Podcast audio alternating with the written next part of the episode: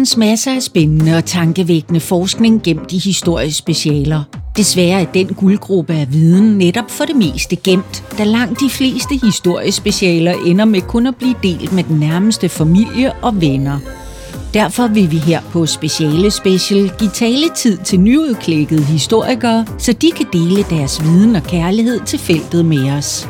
Det er derfor med den største fornøjelse, at vi her på Historieselskabet giver mikrofonen videre til Speciale Special med Louise Hansen. Det er nok de færreste folk, der bryder sig om at tænke på døden, men døden har altid været og er derfor en uundgåelig del af menneskets historie, selvom forskningen i netop dette emne er ret begrænset. Derfor har Louise Hansen i dagens afsnit af Speciale Special besøg af historiker Lydia Skov Jørgensen. Hun har i sit speciale undersøgt, hvordan døden bogstaveligt talt var en del af livet for folk i middelalderens Europa, og hvad det havde af betydning for folkenes syn på livet og døden. Det bliver dog bestemt hverken trist eller sørgeligt i dette sidste afsnit af denne sæson af Speciale Special.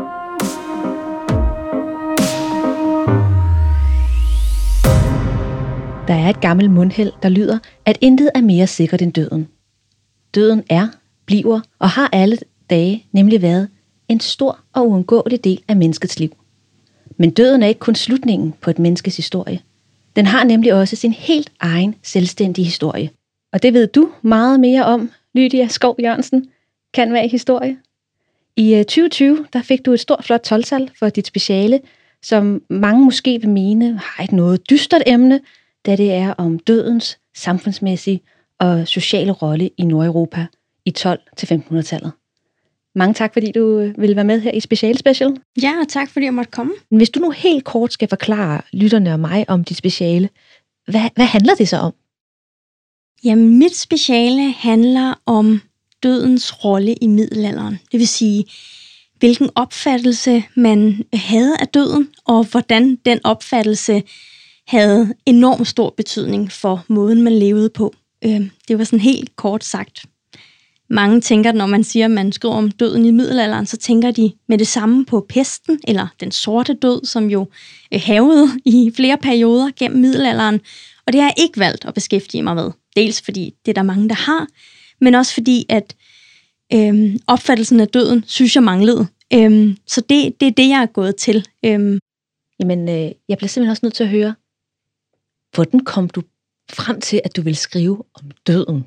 Ja, selvfølgelig er det dystert at skrive om døden. Men jeg tror i virkeligheden, at, at sådan, når folk har spurgt mig om det, øh, så hvor, siger det i virkeligheden også mere om vores forhold til døden i dag, som der er vi lidt skræmte på mange måder, mener jeg. Øh, jeg havde egentlig lyst først og fremmest til at skrive om middelalderen. Jeg har altid været glad for middelalderen, og jeg havde ikke læst meget mere end øh, sådan tre-fire semestre, før jeg vidste, at det ville jeg skrive special om. Og ja, så går man jo i en periode og leger lidt med nogle forskellige ting, og jeg nåede virkelig frem til, at jeg vil rigtig gerne skrive om noget, der sådan læner sig lidt op af noget religionshistorie, eller noget sådan, jamen, hvad er det for en samfund, eller hvad er det for en, en forståelse af livet, man har, eller ja, hvad, hvad, hvad er det for en verden, det middelalderlige menneske havde? Øhm, ja, jeg tænkte sådan, jamen det er i virkeligheden en god øh, ting at måle på, for at forstå, hvad er det faktisk for et liv, man levede. Øh, og det var sådan lidt den vej øh, i virkeligheden, jeg gik, at jeg ville faktisk skrive om livet, eller belyse en del af det middelalderlige liv, og den middelalderlige forståelsesverden, og syn på religionen. Ja, så blev det til døden. Kan man sige, at døden har været mere tilstedeværende, ja, måske endda alle stedsnærværende øh, tilbage i middelalderen? Ja, det synes jeg bestemt, man kan. Øhm, man kan sige, at der er mange, når de snakker om middelalderen, eller måske især folk, som ikke ved så meget om den, der tænker på middelalderen som en mørk tid. Man kalder den også nogle gange den mørke middelalder. Øh, folk døde som fluer, er der nogen, der fornemmer, øh, eller sådan har forståelsen af.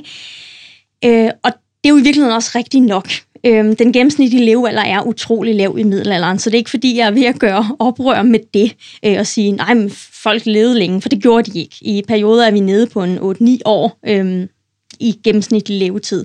Så ja, døden var mere tilstedeværende, sådan helt kort og godt. Så tror jeg, at øh, ja, man var måske mere vant til, at dem omkring en sandsynligvis døde, inden de blev, øh, nu er jeg 30, inden de blev 30 år, men så havde man ikke sine forældre.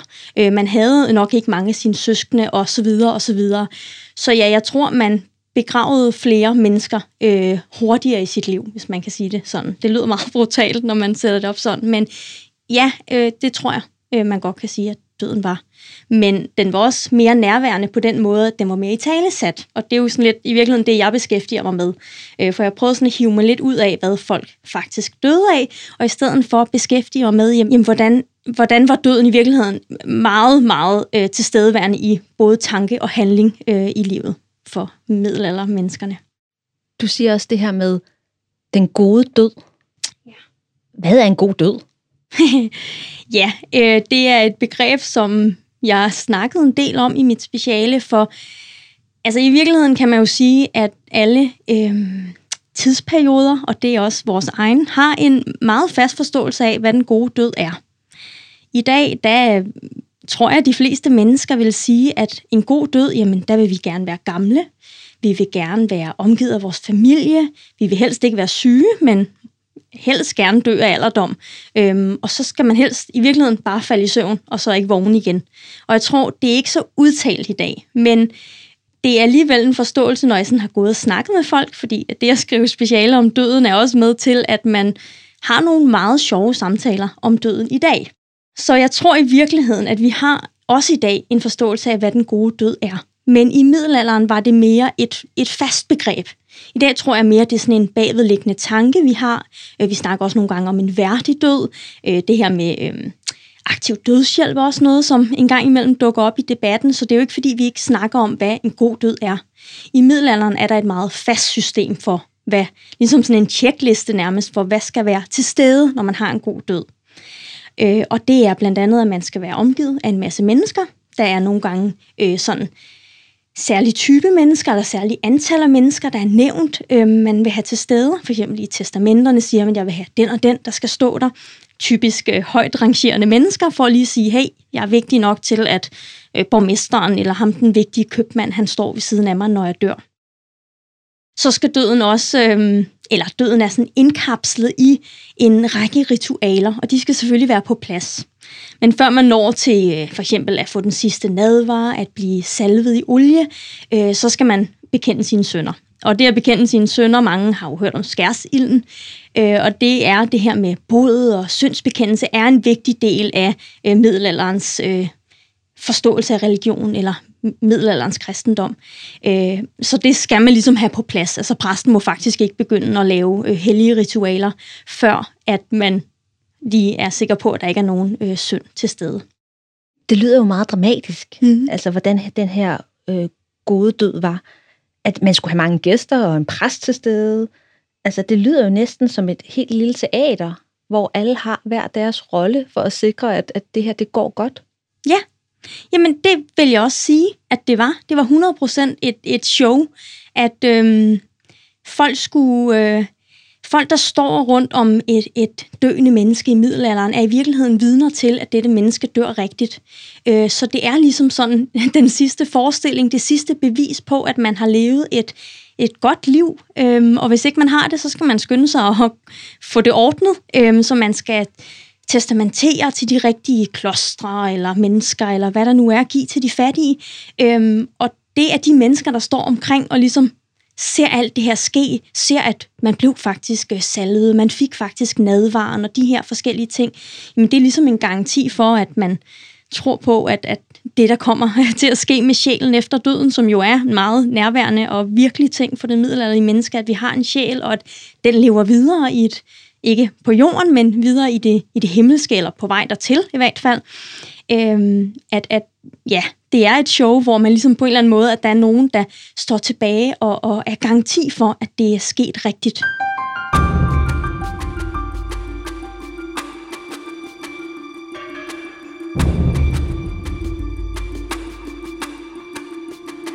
Og hvad er så den dårlige død? Jamen, den dårlige død er jo sådan lidt det modsatte af den gode. Den er øh, For eksempel kan en dårlig død være at dø alene, så man ikke har nogen vidner, så man ikke har nogen præst, der øh, velsigner en og giver nadver og, og de her ting. Øhm, hvis man netop er utålmodig eller urolig i dødsøjeblikket, så er det også et dårligt tegn. Er man syg, så var der faktisk ja, nogle kirkeråd øh, fra middelalderen, som diskuterede det her med, at sygdom det er faktisk en indikation på, at man har synd i sit liv. Øhm, så derfor var det faktisk rigtig dårligt at dø af sygdom. Og havde man sygdommen, så ser vi i mange testamenter, at de laver sådan en erklæring om, jeg ved godt, jeg er syg, men det er altså ikke, fordi der er noget galt med min sjæl. Øh, og præsten skulle, hvis han var der, verificere eller, eller gøre klart øh, for de omkringstående, at den var god nok, at det var altså ikke sygdom skyldtes ikke en fordavet sjæl.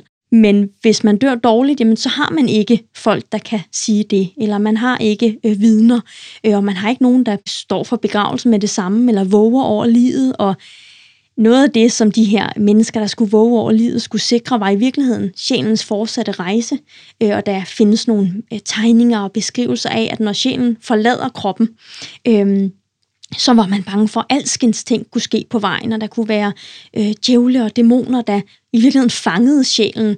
Øh, og det var også derfor, man skulle have vidner. Så sådan, øh, konsekvensen eller den forståelse, man havde af den dårlige død, var mere end bare at dø alene og have det sådan selv personligt dårlige dødsøjeblikket ved ikke at have nogen tryghed omkring sig. Det var også det efterfølgende, man var simpelthen i tvivl om, hvad der skete med den slags sjæle, der ikke fik hjælp på vejen i virkeligheden, ikke blev øh, hjulpet med bønder videre først til skærsilden, og så videre til himlen. Og nu nævnte du det her med djævle og skærsilden og, og de her øh, skræmmebilleder. Hvilke skræmmebilleder blev egentlig brugt, og hvordan? Ja, man kan sige, øh, skærsilden er jo en meget virkelig ting, når man øh, læser om middelalderen. Øh, skærsilden er jo, det er også lidt en af mine kæpheste, er ikke et helvede men det bliver ofte fremstillet lidt som et helvede. Men det er egentlig et renselsessted, hvilket det betyder, som er sådan lidt en station på vej til himlen. Du skal simpelthen lige renses igennem, før du kan komme op til Gud. Når man sad i kirken om søndagen øh, og hørte en gudstjeneste, jamen så var der også tit malerier af hvad der skulle ske, og netop hvad der kunne ske, hvis man ikke øh, havde folk omkring sig, og djævle og dæmoner. Så jeg tror, det var også noget, der sådan var med til at skubbe til, at folk netop gav donationer til kirken og de fattige, og sikrede sig selv i det øjeblik, som de vidste ville komme. De vidste bare ikke, hvornår. Nu var du inde på det her med i den gode død, at den skal helst foregå derhjemme, i sengen, omgivet af folk, man har kær, og folk, der har en vis pondus og prestige, men der er jo nogle folk, som kvæg deres arbejde ikke kunne dø på den måde. Eller de kunne i hvert fald risikere ikke at dø på den måde. Jeg tænker på købmand, der skulle rejse jorden rundt, soldater på slagmarken og sømand. Har der været noget specielt for dem så? De grupper, som netop havde udsatte erhverv, der var man typisk med et gilde, for eksempel hvis det var købmændene, og det kunne være en måde, at man, man sikrede sig, hvis man døde i, i udlandet, eller forliste med sit skib, eller hvad det kunne være, så var der nogen derhjemme, som kunne sørge for sjælemesser og den type ting. Øh, så der var helt klart et system, hvor man kunne sikre sig selv, og man kunne få øh, lyst velsignelse inden, øh, over sig, inden man skulle i krig. Og der var sådan ja, øh, forskellige øh, sikkerhedsnet til, at man ikke døde på den forkerte måde. Og nu nævner du gilder. Hvad var det lige præcis et gilde, det var? Øhm, gilder og lav er i virkeligheden fællesskaber, som var ja, med til at sikre, at øh, købmænd kunne have lav eller bager eller sådan forskellige professioner, hvor, øh, eller gilder, det kan godt være lidt samme ting, hvor man siger, jamen nu går vi sammen og betaler et kontingent i virkeligheden, lidt som en forening, øh, og hvis der så sker ulykker eller høsten slår fejl, jamen så har vi i virkeligheden et sikkerhedsnet. Eller er jeg med i et gilde, hvor man kan sige, at jeg sidder måske i Ribe, men nogle af mine gildebrødre sidder øh, i Lübeck, som også er en stor by på det her tidspunkt. Jamen, så kan vi måske udveksle varer øh, og køre sådan intern handel, som kan give mig nogle fordele. Så det var i virkeligheden bare sådan helt, ja, ret moderne i virkeligheden, at man sikrer sig gennem fællesskaber og forretningsforbindelser. Og det gør det jo også ekstra interessant, at de her gilder og lav har øh, beskæftiget sig med døden, altså med deres medlemmers død. Jeg tror ikke, der er ret mange øh, sportsforeninger eller fagforeninger eller andre, hvad skal man sige, fællesskaber, hvor man går ind og tager hånd om ens øh, vilkår i forbindelse med døden. Nej, det kan man sige. I dag er det familiens opgave at tage sig af, når nogen dør, hvis man har familie eller venner. Men, men gilderne er, det er også sådan en måde, at man kan se, jamen det her individ er et vigtigt øh, menneske. Så gilderne, ja, bliver enormt vigtige, også i forhold til at opretholde nogle helt klare funktioner i, i øh, samfundet. Øh, man kan faktisk få bødestraf i mange af gilderne, hvis man ikke deltager i en, i en gildebroder, som man kalder det, i vedkommendes begravelse, så kan man få øh, bøder, øh, som så går til gildekassen, og så kan de andre måske få lidt mere øh, øl næste gang. Øh, der er en fest. Men, men så ja, gilderne er helt vildt vigtige for, øh, hvordan samfundet fungerer, og at, at alt nu fungerer, som det skal. Nogle gilder havde også øh, specialiseret sig i at begrave de fattige, som ikke havde andre omkring dem, som jo ikke var med i et gilde, for det var for øh, den rigere del af befolkningen, kan man, øh, kan man godt sige. Øhm, så det var ja, altså det var simpelthen en måde, at man sikrede sig, at alt foregik, som det skulle, øh, og også sikrede sig selv. Så når man havde begravet en masse gildebrødre, øh, hvis man ungt øh, blev medlem af øh, en, et gilde, jamen så kunne man også være sikker på, at man selv ville få god behandling en dag. Og, og ud fra det, du siger her, så kommer jeg til at tænke på, men der er jo det her fokus på kunsten at dø, øh, simpelthen ars moriendi, som man kalder det, Ja. kunsten at dø, men det giver vel så også en form for kunsten for at leve. Altså, at man skal sikre, at man lever på den rigtige måde, og netop plejer sine forbindelser, så man selv får noget ud af det. Ja, det er netop rigtigt. Altså, øhm, Ars Moriendi, værkerne, øhm, jeg tror, jeg skrev på et tidspunkt, at det var nemmere at dø efter 1415, for det her, de her værker om Ars Moriendi, kunsten at dø, bliver mere og mere udbredt, og man kan få fat i dem. Men de handler ikke om at dø. De handler om at leve, øh, fordi at det at dø rigtigt er i virkeligheden at leve rigtigt. At sørge for at gøre nogle gode gerninger, som man oparbejder i virkeligheden værdi på en eller anden form for bankkonto hos Gud, sådan at man kan betale de dårlige ting, man trods alt også gør som menneske en gang imellem. Og, øh, og nu siger du det her med betale. Mm-hmm. Altså, du har jo har fokus på, hvordan døden smitter af på samfundet, men samfundet smitter vel egentlig også af på opfattelsen af døden. Jeg mener, de rige kunne jo købe aflad. Simpelthen. Ja, altså, øhm, det kan man jo også sige om mange tider, men også for middelalderen er det sandt, at det er en klar fordel at være enten øh, gejstlig, altså en del af kirken, eller rig. Fordi at så får man nogle fordele.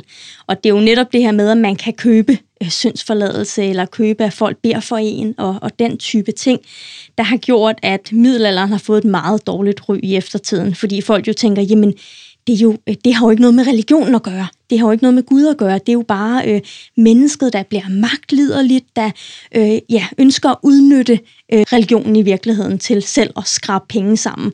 Og det har jo gjort, at jamen, også i oplysningstiden i 1700-tallet, at at hele det her begreb øh, starter det, det her begreb med, at middelalderen er mørk, fordi at man siger, at kirken var magtliderlig.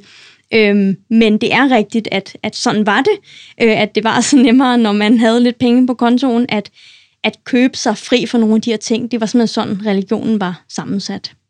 Og var de fattige så bare øh, henstillet til evig fortabelse? Nej, det var de ikke. Øhm, faktisk var det sådan, at sådan rent øh, det kirkelige syn på de fattige var i virkeligheden, at de var tættere på Jesus. Øh, for hvis man læser øh, fortællingen om Jesus, jamen så var han en mand, der levede et, et, et meget øh, ja, et fattigt liv i virkeligheden. Han gik rundt, han havde ikke en ej, en, et hus eller et sted at høre til på den måde og spiste i virkeligheden tit, når man, når man hører om ham, spiste han hos venner og bekendte. Og, så man sagde egentlig, jamen de fattige er faktisk tættere på at leve et, et en-til-en liv, ligesom Jesus. Øhm, så der var faktisk en, en anden sådan hellighed over dem, øhm, mente man. Øh, og derfor var de fattige bønder også enormt meget værd. Øh, og der er sådan et øh, bibelcitat, øh, som jeg altid har elsket, fordi det er så absurd, men øh, hvor der sådan står, jamen det er nemmere for en kamel at komme ind i øh, ikke komme gennem et nåleøje, end det er for en rig at komme ind i Guds rige. Man kan sige, at det er umuligt for en kamel at komme gennem et nåleøje. Øhm, men man kan sige, at intentionen i det er jo i virkeligheden, at øh, penge, og det tror jeg, vi godt kan altså i virkeligheden sætte os ind i i dag også, at penge kan hurtigt lede mennesker ned ad en forkert vej. Og det var man meget opmærksom på i middelalderen.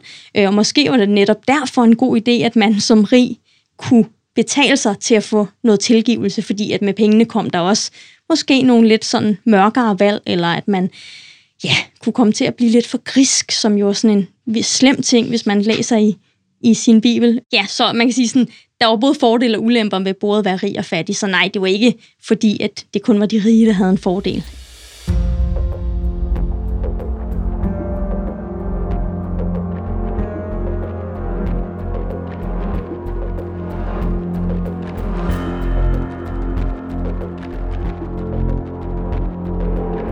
Og nu øh, har vi talt om det her med den gode død, er i sengen, omgivet af, af en masse folk. Jeg tænker, det må også have været lidt skræmmende egentlig at være en af dem, der var til stede.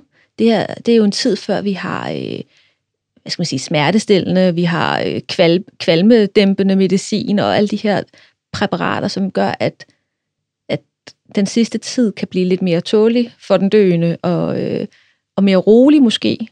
Jeg kan forestille mig, at øh, det at have været til stede i sådan en situation har været meget voldsom måske i middelalderen. Ja, altså det er svært at forestille sig andet, men vi har ikke noget som sådan, der indikerer det. Øh, og hvis vi havde, så ville det være tegnet på en dårlig død. Fordi i døden er en af det, der sådan er kendetegnet, er, at man må endelig ikke være utålmodig. Så hvis man er utålmodig, så, er det en, så dør man forkert eller dårligt. Øhm, så jeg tror, at, at måske en af grundene til, at det kan være en forklaring på, at vi ikke har mange forklaringer af, at når man, han lå i smerte, og han råbte og skreg, eller det kan jo være meget, øh, der kan være forfærdeligt at dø af, måske især i middelalderen. Øhm, så tror jeg, det er fordi, at man netop skal helst sådan fortælle historien om, at man døde stille og roligt i sin seng, lå pænt med hænderne over dynen, og der var lys, og der var tidebønder og sådan. Så, så ja, det er nok også derfor, fordi man i virkeligheden gerne vil, øh, også på øh, tegninger af øh, dødsøjeblikket, der ser det sådan, det meste af tiden i hvert fald forholdsvis pænt ud omkring øh, den døende. Ja, fordi bare fordi personen dør, bliver personen jo ikke glemt. Kan jeg forstå på det hele? Ja, det er nemlig rigtigt. Øhm, jeg, øh, ja, det var faktisk øh, også lidt sent i min, min proces, for det er som om, at det var en af de ting, det kender øh, folk, der har skrevet speciale, eller du selv jo også til, at nogle gange så er det noget, der går op for en, sådan, hov, der er sådan lige sådan en brik, der falder på plads, og en af de ting, der sådan pludselig gik op for mig, eller sådan, der gav mening på en ny måde, det var det her med, hvor vigtig ihukommelsen er. Øhm, at at man bliver husket på den rigtige måde. Øhm, og det der med at blive husket var, tror jeg, øh, hvis man sådan hiver, hvorvidt man tror på frelse eller ej ud af det, og religionens øh, betydning, eller sådan om den er sand, øh, det kan vi jo diskutere fra nu af til for evigt. Men øh, og altså måske netop fordi, at kirken øh, var så vigtig og var så stor en del eller integreret del af samfundet, jamen så var døden ikke øh, en hindring for, at man så på både levende og døde som en del af det samme. Øhm, det var i virkeligheden bare nogen, der var gået forud, øh, og man vidste meget bestemt, hvor de var gået hen. Øh, de var på vej igennem skærsilden, og så skulle de til himlen. Så man skulle også forenes igen, og derfor ligger der ja, sådan en fællesskabstanke i virkeligheden i det her med døden i middelalderen. Ihukommelsen øh, af de afdøde er helt vildt vigtig, og det er også helt vildt vigtigt for, kan man sige, øh, hvis herr Jensen dør, så det samfundet tænker om ham, øh, efter han ikke er her mere, øh, om man tror, han er frelst, om man tror, man møder ham i himlen i dag, om hvor længe han må er i skærsilden, og alle de her ting har ret stor betydning for, hvordan han døde, men også hvordan han har sikret sit eftermæle. Øh, man har sjæle med sig, øh, hvor man ja, den, der er så afgået øh, ved døden, har inden sin død forhåbentlig, hvis han er rig nok, givet en masse penge til nogle præster eller nogle gilder, som man kunne være medlem af, øh, eller kirker, til at nogen simpelthen skal holde øh, ja, en lille gudstjeneste øh, over hans liv eller over hans navn og øh, sjæl, øh, som så skal sikre hans efterliv. Og når folk så hører, at nu bliver der holdt en messe for, for den og den, eller det er det individ, som ikke er her mere, jamen så ved samfundet, at han er en af, af, en af Guds børn. Så øh, eftermalet har ret stor betydning øh, i samfundet, og det her med i ihukommen, vi har alle sjælesdag 2. november, øh, man kender jo nok alle helgen, hvor man kan sige, jamen men alle øh, på en eller anden måde deltager i i hukommelsen af de afdøde. Og hvis jeg hele mit liv havde gået til sjælemesser og havde oplevet øhm, at være med til at sikre afdøde sjæle og hjælpe dem ud af skærsilden, som det i virkeligheden er, jamen så bliver det også det vigtigere for mig at sørge for, at det samme sker for mig. Fordi jeg skal helst få det samme som dem, jeg har været med til at hjælpe. Det vil jeg gerne have, at næste generation hjælper mig med. Øhm, så sådan, det er også med til, at det at gå til en sjælemesse er også med til at generere, at man gør det i mange generationer, indtil at der jo så kommer en øh, reformation, og der er mange ting inden for religionen, der jo virkelig øh, bliver øh, splintet i atomer. I dit speciale kommer du så også ind på de her forskellige stadier af ihukommelsen mm. af den afdøde. Og en af dem, det er selve begravelsen. Hvordan foregik en begravelse? Jamen, en, en begravelse havde ret mange stadier. Øh, man kan sige, selvfølgelig skal øh, vedkommende, man skal begrave, dør i, i sit eget hjem, øh, typisk. Og øh, hvis, hvis det i hvert fald er en god død, så dør man hjemme. Øh, så skal man transportere livet. Øh, der er en lang proces, hvor at man også våger over livet i nogle dage.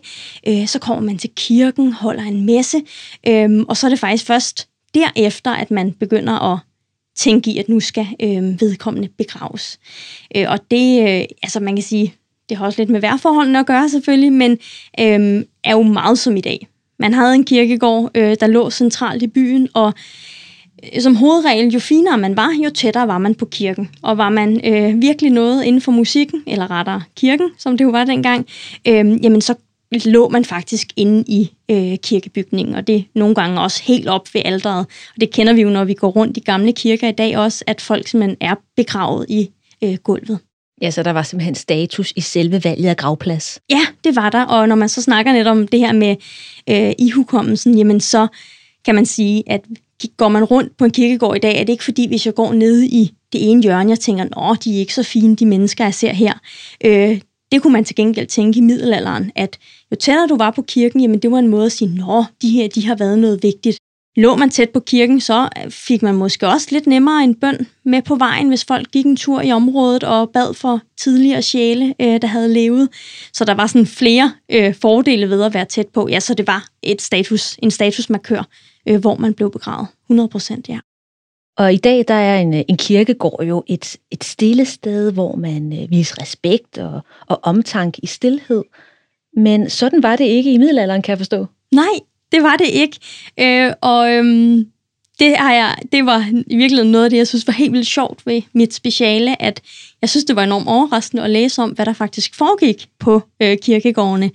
Øh, der var markeder, der var, øh, var man uvenner med nogen i byen, så var det tit, man sagde, ikke vi mødes henne på hjørnet, men vi mødes på kirkegården, for det var et helligt sted, så man kunne stå to parter, der var uenige, kunne stå og, og snakke med hinanden, og man måtte ikke trække svære. Der var mange ting, man ikke måtte, fordi at det var indvidet jord.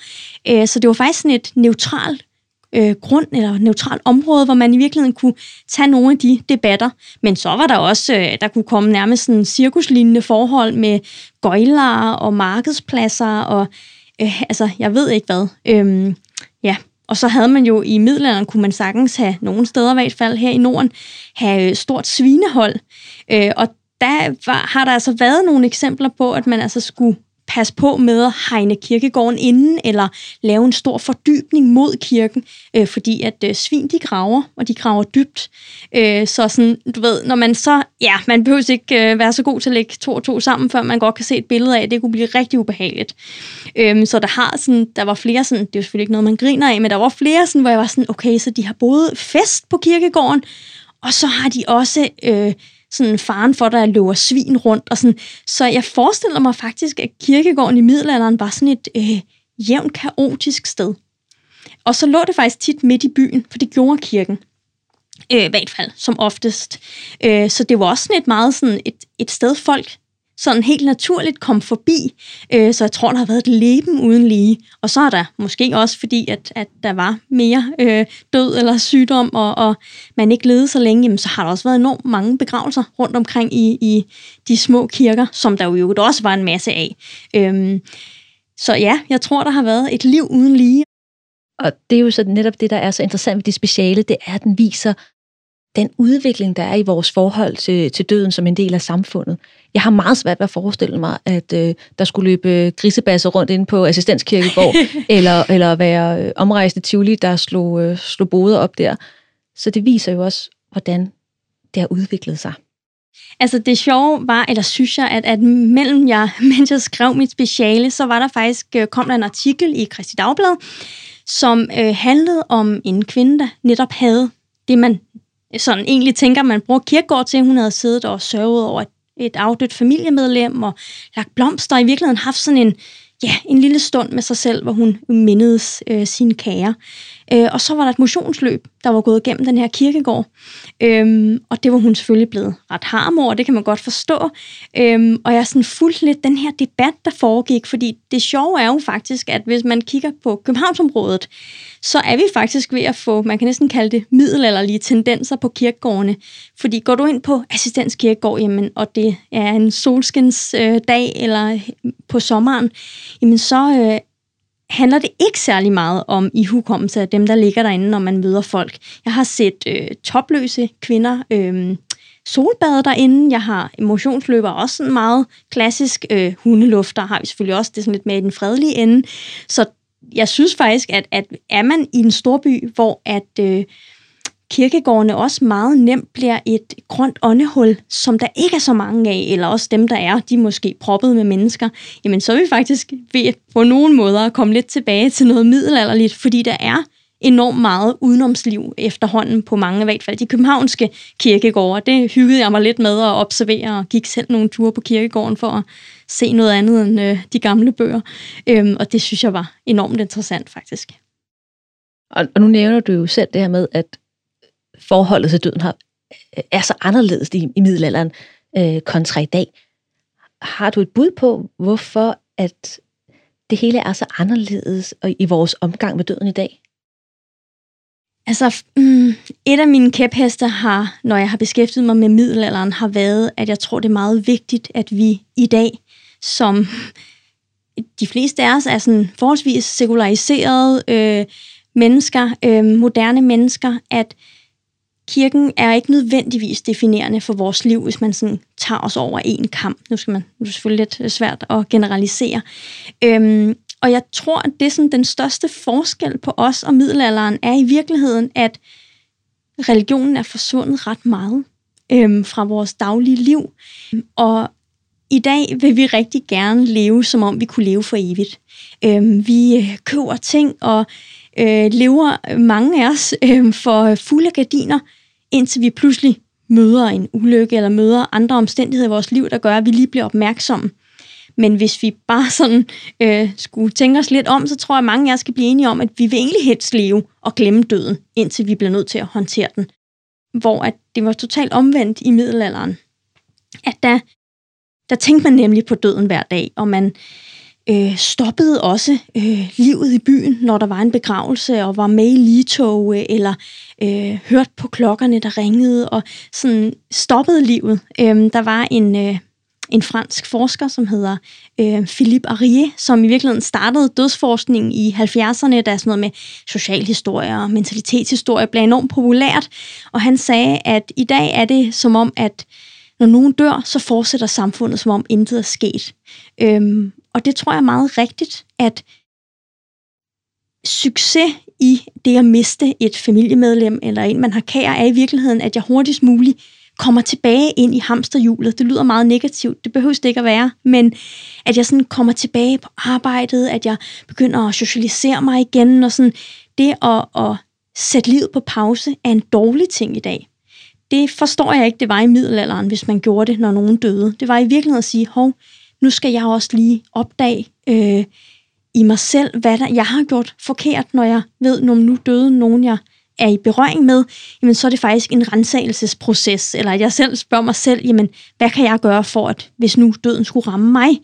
Øh, ja, så, så der er nogle ret åbenlyse forskelle, og jeg tror, at vores forhold til religionen er øh, i hvert fald en af de vigtigste forklaringer derpå, ja.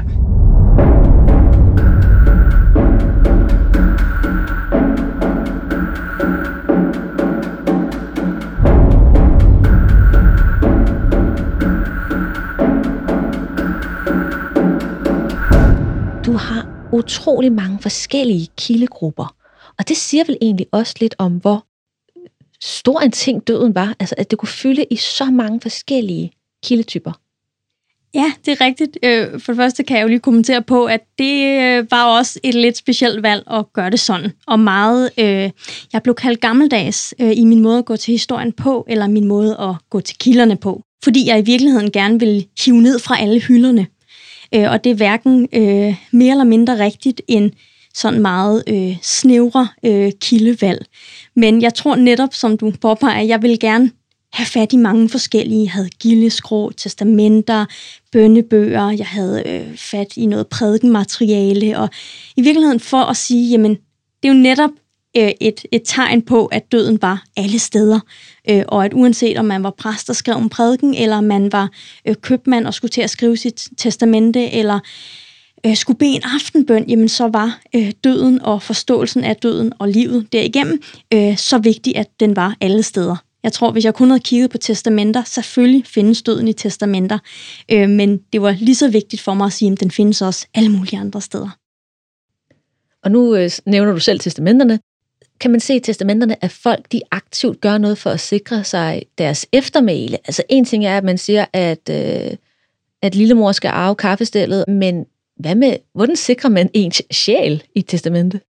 Jamen, sjælen sikres i virkeligheden først og fremmest ved, at man sikrer sig, at nogen holder en gudstjeneste eller en messe, som øh, beder for min sjæl, hvis det var mig. Øhm, ja, og det er sådan, det kan man gøre. Det kan man få forskellige mennesker til. Øh, er man medlem af et gilde, så skal de gøre det. Det er sådan ligesom en del af den øh, ligesom aftale, man, man øh, laver med hinanden. Så sådan, man kan sige, det handler om at få en masse mennesker til at bede for dig. Det er sådan den hurtige. Øh, så kan man også donere til kirke, fattige øh, osv. Øhm, som sagt, så sådan, der er forskellige parametre, man kan, man kan dreje på for at netop øh, sikre sjælen. Øh, og det er jo sådan lidt en diffus ting at snakke om sjælen, øh, men det er noget, de middelalderlige testamenter går meget op i. Øh, at man netop giver nok til kirken. Der er også eksempler på, at nogen har været så ivrige for at øh, frelse deres sjæl, at de har også givet mere, end de faktisk havde. Og så er det så, at familien efterfølgende øh, skal betale den her regning, og det kan de ikke, for der er ikke efterladt de her penge. Og så har vi nogle eksempler på familier, der siger, nu bliver jeg altså simpelthen nødt til at få noget hjælp, eller at, at øh, testamentet kan blive erklæret, erklæret ugyldigt, fordi at, at det, de her penge findes ikke. Øhm, så sådan, det var, det kunne også komme lidt over i iv, altså sådan i den iver, man kunne have for at frelse sin egen sjæl, kunne man godt komme til at give lidt mere, end man havde. Nu siger du selv, at de her øh, medlemmer af, af de her lav og gilder, at de kunne simpelthen få bøder for ikke at overholde deres forpligtelser i forbindelse med, med døden. Kan du komme lidt mere ind på det? Ja, altså det er noget af det, jeg synes var helt vildt underholdende at læse om faktisk. Det her med, at når man læser, det hedder Gildeskrone, altså den aftale, som gildebrødre øh, eller medlemmer af et lav indgår med hinanden, jamen så er der altid en sådan en hvad skal du betale, hvis du træder ved siden af? Og det er helt vildt underholdende at læse, hvad man så skal give øh, et eller andet antal vokslys til kirken, og så så mange tønder øl til gildebrødrene er det ofte, øh, hvilket også i sig selv er sjovt. Øh, men jeg kan også godt forestille sig, at hvis man både skal våge over den døende person, man skal våge over livet, man skal følge med det op til kirken i et ligetog osv. osv., deltage i messen, deltage ved begravelsen, det er nu ret lang tid, man skal øh, våge over det her medlem. Så man bliver simpelthen nødt til at indføre bøder. Øhm, indføre bøder for ikke at deltage på det tidspunkt, man nu skulle være der. Øh, og det synes jeg siger enormt meget om, at folk gad nok ikke altid, hvis man kigger lidt kynisk på det. Og det siger vel egentlig også noget om praktik måske, at du har måske ikke tid til at sætte tre dages øh, potentielt arbejde til side for at, at, at stå klar til, hvis en lavbror dør? Nej, altså jeg havde nogle gange sådan lidt en fornemmelse af, når jeg læste det her. Sådan, jeg tror nogle gange, man har siddet og lavet et regnstykke, der hedder, kan det betale sig for mig ikke at deltage, fordi jeg har den og den handel, jeg skal afsted til, gider jeg faktisk blive for at sætte mit liv i stå. Og ja, jeg tror, man, man arbejder lidt på at lave en, en, et bødeniveau, som gjorde, at folk helst deltog øhm, fordi de ikke vil betale bøden. Men jeg tror også, der var mange, der betalte bøden og blev væk. Ja. Og hvad håber du så, at øh, der kommer ud af dit speciale, og det kan bidrage med? Jeg håber, at vi kan begynde at beskæftige os lidt mere med døden. Det lyder lidt absurd, når man siger det sådan. Men øhm, jeg tror, at hvordan vi tænker om døden, siger enormt meget om, hvad vi er som samfund. Øh, så i det hele taget synes jeg, at det kunne være helt vildt spændende, hvis man kunne snakke mere om det. Fordi jeg tror, det er en nøgle til at forstå, ja, hvordan at forskellige tidsperioder har tænkt om deres eget liv. Så det her med at beskæftige sig med døden, synes jeg ikke kun er øh, vigtigt i middelalderen. Overhovedet ikke faktisk. Jeg synes også, det kunne være rigtig sjovt at snakke mere om det i dag, om hvad er det generelt, vi, vi tænker om det. Øhm, så jeg håber måske, at, at der, øhm, der er flere, der har lyst til at være med til det. Øh, så håber jeg også lidt, at døden kan blive et emne, historikere synes er spændende nok. Jeg tror, det har været lidt øh, negligeret, og øh, øh, nu skal det ikke lyde som om, jeg har noget imod arkeologer, men det er tit arkeologer, som har beskæftiget sig med det, for de har stået i gravene meget bogstaveligt talt, øh, og har fat i det, men der er meget mere at sige om døden, end hvordan folk lå i gravene, eller hvad de havde med sig øh, gennem forskellige tider. Så jeg håber også lidt, at, at eller det var det, jeg ønskede, øhm, og jo også øh, kom godt igennem med, selvom at det jo ikke er så langt sådan et speciale, jamen det var i virkeligheden at give sådan et, et, et bredt, øh, en bred beskrivelse af, jamen hvad er det døden er, eller forståelsen af døden, hvad er det i middelalderen. Men jeg opdagede også ret hurtigt, at nu havde jeg sådan delt mit speciale i fem sådan bidder og små undersøgelser, for eksempel begravelsen, begravelsen som vi har snakket om. Øhm, men alle de fem bidder, jeg nu lige delte i, de kunne i virkeligheden have været hele bøger øh, selv.